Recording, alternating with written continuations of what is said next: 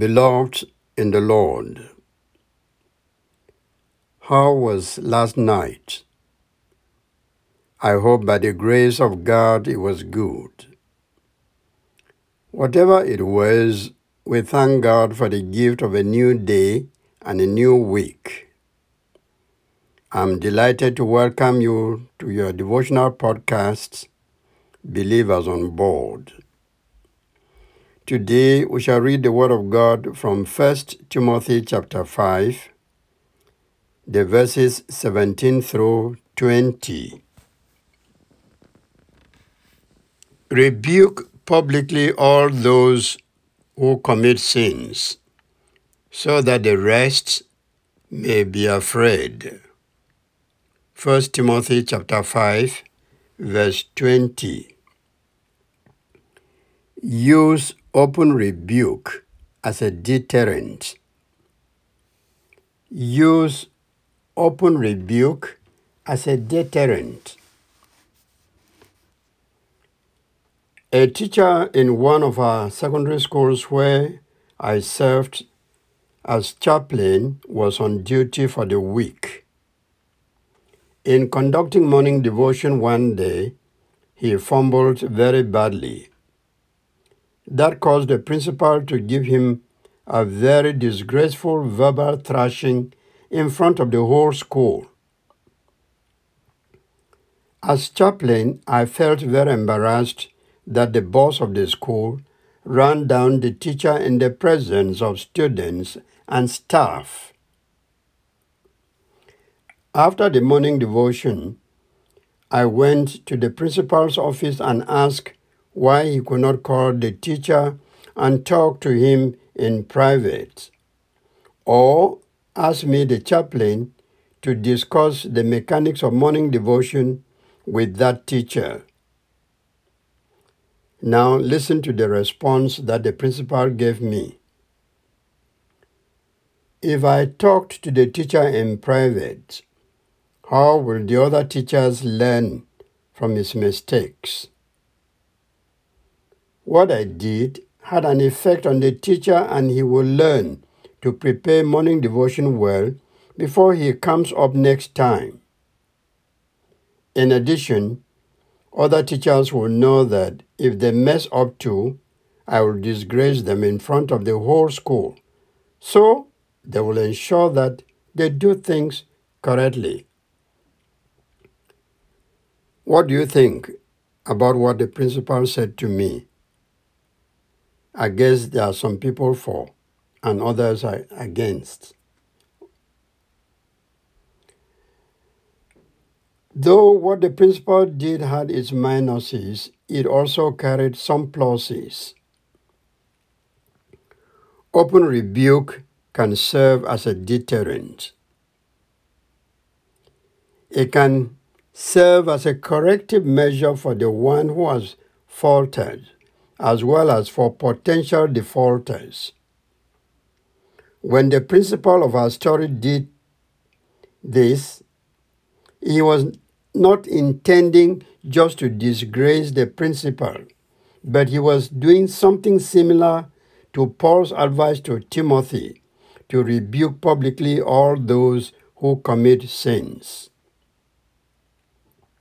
The chief reason behind the action is to deter and instill fear into others not to do same in future. While some people may feel that such action is not good, it should be said that such rebuke ought to be done in love and not with the intention to run down the other person. The Bible discourages all believers, clergy and laity, from sin. The Holy Book urges us to do everything to be holy as our Father in heaven is holy. Human ego wants us to always be in the comfort zone where nothing disturbs our pride and pleasure. But we must never cease from thinking that we are weak and frail human beings who are sinners sin is not the preserve of some particular women and men, but not us.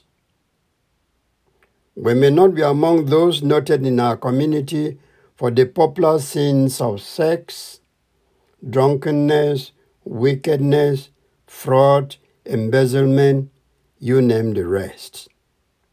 Granted, it is so.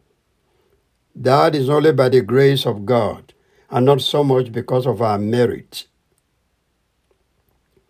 Should the other person fall victim of this or that sin, and we are in a position to rebuke the individual publicly, we should be careful how we do it. As a pastor, as an elder or Christian, if you have to reprimand your sister or brother, do so in love and humility. Don't sit on the pedestal of condemnation and give the public rebuke as if you are an angel judging the sinner. No. Bear in mind that it could be you. None of us is vaccinated against sin and has the immunity never to sin again. We are made right with God only by the grace of our Lord and Savior Jesus Christ. It is very hard to receive public reprimand in the presence of many people because of the weight and shame that goes with it. So the way forward is to rely on our God who will give us the grace to bear the rebuke of our spiritual leaders or our brothers and sisters in the faith. Moreover, we should also be aware that others learn from our mistakes. With that in mind, thank God that because of your error, the other person has not fallen into sin. It is noble for you to receive this grace so that others can have grace. You may say, That is not fair, Pastor. Why should I be rebuked publicly for others to benefit? Well, it happens like that sometimes. You suffer and others gain. You plant and another person does the harvesting. Did our Lord and Savior Jesus Christ not die so that we may live? But see what happened later. He was raised so that where he is, there we shall be also. So even after the rebuke, you gain. And those who rebuked you or watch you take the rebuke also gain. May God give us the grace to bear the consequences of our wrongdoing. And may God guide us through the Holy Spirit to rebuke or reprimand in love. Amen.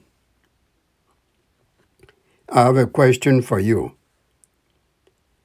Have you ever been publicly rebuked for wrongdoing? If yes, how did you take it? On the other hand, have you ever reprimanded someone because of his or her sins? I know some people don't have the courage to do that. Why? Because they fear to be accused of judging others. I guess you have learned from the scripture passage of today that we need to rebuke sin publicly. And when you have the opportunity to do that, do it not with the intention of disgracing somebody, but because you want to restore your brother or your sister. For the prayer of intercession today, please pray that Christians who correct each other in private or in public, do so in love. I'm your pastor and preacher, Achoa Omene. Thanks for listening and God bless you.